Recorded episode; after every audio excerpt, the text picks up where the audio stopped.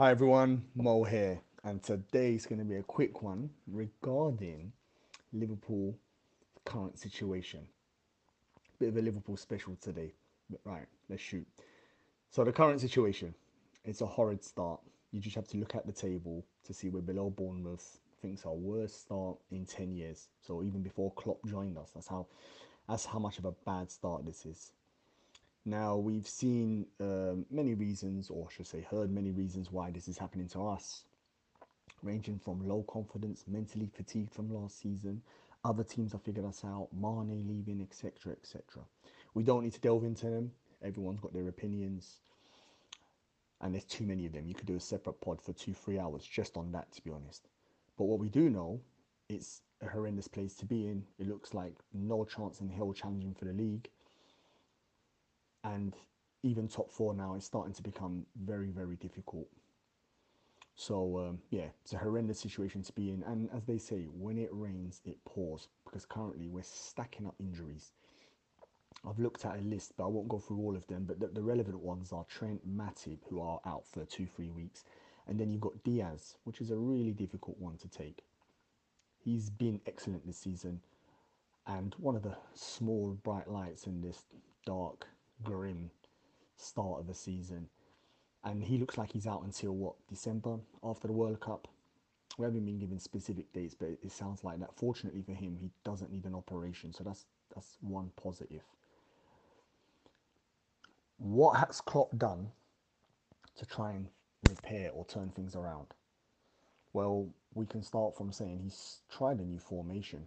In the last two games, say Arsenal and Rangers in the Champions League, He's played this uh, 4-4-2 or 4-2-3-1 if you want to call it that. Trivial when it comes to formations, to be honest. But Jota basically is the second striker, filling in, attempting to fill in in the midfield and become the the next attacker when, when in possession. How has this fared so far? Well, it worked against Rangers, but hard to take that, take much from that, as Rangers standards, it's difficult to put them where they would be in the Premier League. But so if we cast that aside and put them against the league leaders, Arsenal, who to be fair have been playing excellent this season, it didn't work that well. Now, and the reason I say it didn't work that well, our main issues have been defensively. Attacking, yes, we have some issues in attacking as we transition to this new attack. But numbers are still not the worst. They're not going to be as good as we've set for the last five years, but they're still not the worst. The big concern is defensively. And this new formation, almost in true typical Klopp fashion, he's fighting fire or fire. We're conceding goals. We're going to score more goals than you. We're going to put the emphasis on you. We're going to put it in your half with more attackers. Normally, if you're struggling, you're losing, you basically, you know, you put your arms up and you start defending, you drop drop back in numbers, you play deeper, you put more men in it. But all of the setting up a defense is one of the easiest things a manager can do in football. It's normally the attack is the hardest. Attack requires ridiculous amount of, of risk, put, pushing numbers forward and, and whatnot. But Klopp, even with our defensive frailties, has added another attacker to the equation. And against Arsenal, you could see in the first minute, one attack they score. So easy to play through. This formation doesn't look like it's going to make us more solid. The one defensive aspects maybe of this formation was Trent before he was injured was going to clearly not overlap as much and was going to be more of a creative from deeper and maybe be closer to the centre backs. So that, that would have maybe made a small difference. But the midfield two, like we saw in the second half, is so easy to get overrun. Now in the first half we conceded that goal but then, to be fair, we got our heads up and showed some pride, and we, we took control of the game actually in the first half. For the majority of the first half, we were a better team. Nunez causing havoc, uh, Diaz, you know, causing problems, and Salah, maybe not goal scoring wise, but was playing them nice through balls to to Nunez, who, who looks really dangerous. But again, the last minute of the first half, two free passes, goal. Too soft, too easy. Yes, some of it could be when things are going bad, little bits don't go your way at times. So some of them passes could have been stopped or whatever. But the reality is, the reality is, we're still too easy to play through. Now I saw a stat which is, is a is a stark reminder to what we're, what I'm talking about now. So Arsenal had 46 touches in our box in the last game we just played them. But in the previous five meetings with Arsenal, they've not had that many combined. So five games combined, they've not had that many. In one game, they had 46 touches. Now that tells you, and it tells me certainly that we're easy to bypass. Klopp's mantra was always, we're going to be a horrible team to play against, which I loved. I knew what he meant by that. It's a team that when you see them, you're like, oh my God, I don't even want to go near them. Now it's the opposite. You'll be licking your lips thinking, oh, I can get my goals up here. Too easy to play against. You can get from what, two, three passes, you're in our box. And we have to rely on, on Alisson, who, yes, best goalkeeper in the world, but come on, you, you can only do so much. It's impossible. This formation and Salah. Salah, first of all, we should start with being taken off is a big concern. Salah's our, our Messi, our Ronaldo, and what I mean by that is not comparing them as players, but he's our main guy, the player we look to when we're losing to deliver us a goal, to get us out of jail, and he's been doing it. To be fair to him, for five years. At the moment, for him to be taken off when the game's still in balance is not a good sign. I don't believe it was tactical. I don't believe it was arresting to for for Rangers. I just think he wasn't playing good, and that that worried me that game. Now, obviously, in, in this day and age, we take things out of sensationalize things and go a bit too gun ho. Oh my God, he's finished. I've seen people. No, no, I think people need to calm that stuff down.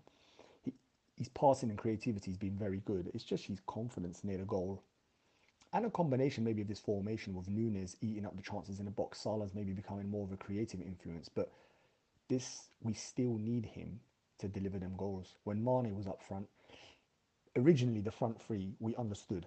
We all knew what Liverpool done. Firmino took the centre backs for a ride. Salah Mane ran into them holes and, and smashed goals in. It was it was a beautiful sight to behold. That doesn't move now. Nunez won't be doing that. Nunez attacks front post, back post, and occupies the centre backs. So Salah needs to tweak the game to still be able to get into chances, to shift the ball onto his left foot and get the goals. But at the moment, that I just don't see it. All right. So it's it's a bit of a problem if I'm honest with you. And with what Klopp's tried, I, it's, it's very early. We need more games to watch, but at the moment, it's still not there. Still not there regarding Salah. The upcoming fixtures up into the World Cup, we've got a nice, easy fixture coming up this weekend versus Man City, which um, I'm not looking forward to. Normally, I look forward to that game, especially Salah. He always destroys, uh, what's his name, Cancelo, who again, people talk about always Trent, Trent, Trent. Cancelo's not great defensively. If you stand him up near a real attacker who backs themselves, they'll eat him his job realistically, like a lot of the fullbacks for the top teams in the world, is to make the other fullback defend, not worry about defending. West Ham at home for the blank, which is very significant, as a lot of us were looking at Liverpool options for that game, especially as Arsenal and Man City blank. They're the two, you know, two teams that are running away with things in the Premier League at the moment. Third game is uh, Nottingham Forest away.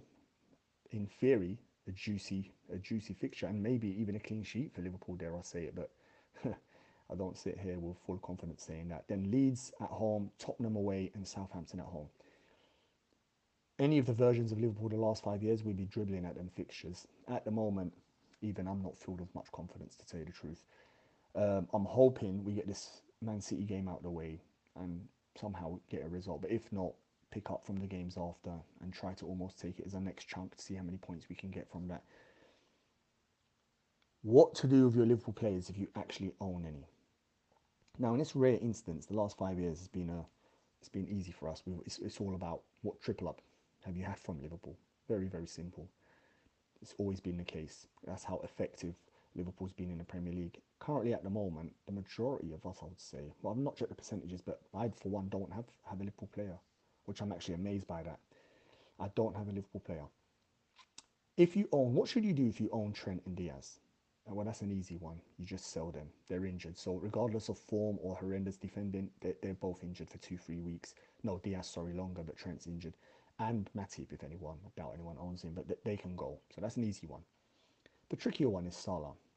Now, if you don't own Salah, like me, I was considering bringing him in for game week 12 for KDB. Mate, and believe it or not, sounds ludicrous, but to captain him. At the moment, that's on pause I, I was not happy with the Arsenal game. Not just with our performance, but I'm talking about him individually. I was not happy with his performance, and I'm, I'm hoping uh, against Rangers. Let's see, let's see what, what happens out there. If you already own Salah, though, that's a different one. I mean, again, you want to take him out, but he's arguably going to be a good player to own for the blank. So you, you, if the rest of your team is in a good place, I, if I, if I own, if I owned him now, I'll keep him and hope that he turns up against City, which sounds stupid, but he does normally do it. He does normally do it. At the moment, I don't see it, but it's a, it's a hope. That's your hope there. And then you've got him against West Ham. West Ham have picked up a couple of results, but they're, they're still not convincing. They're be better than us at the moment, but uh, not convincing. And you'd like to think if there is a game Salah could pick up pick up points. That should be one of the games, especially being at Anfield. So yeah, my take on Salah. If you don't own, I possibly wouldn't go. If you've got better alternatives, if you do own, I'd, I'd keep unless the, unless you've got the f- other players that you want to move around, like the rest of your team is not good, and you could do with Salah's budget. So you move Salah, say to Trossard or whoever you like, Zaha, and you can move that money around. Then I can understand that as well. It's hard to make an argument against that. The only other Liverpool player worth talking about is Darwin. He's becoming, he's starting to interest me. He's impressed me a little bit, if I'm honest.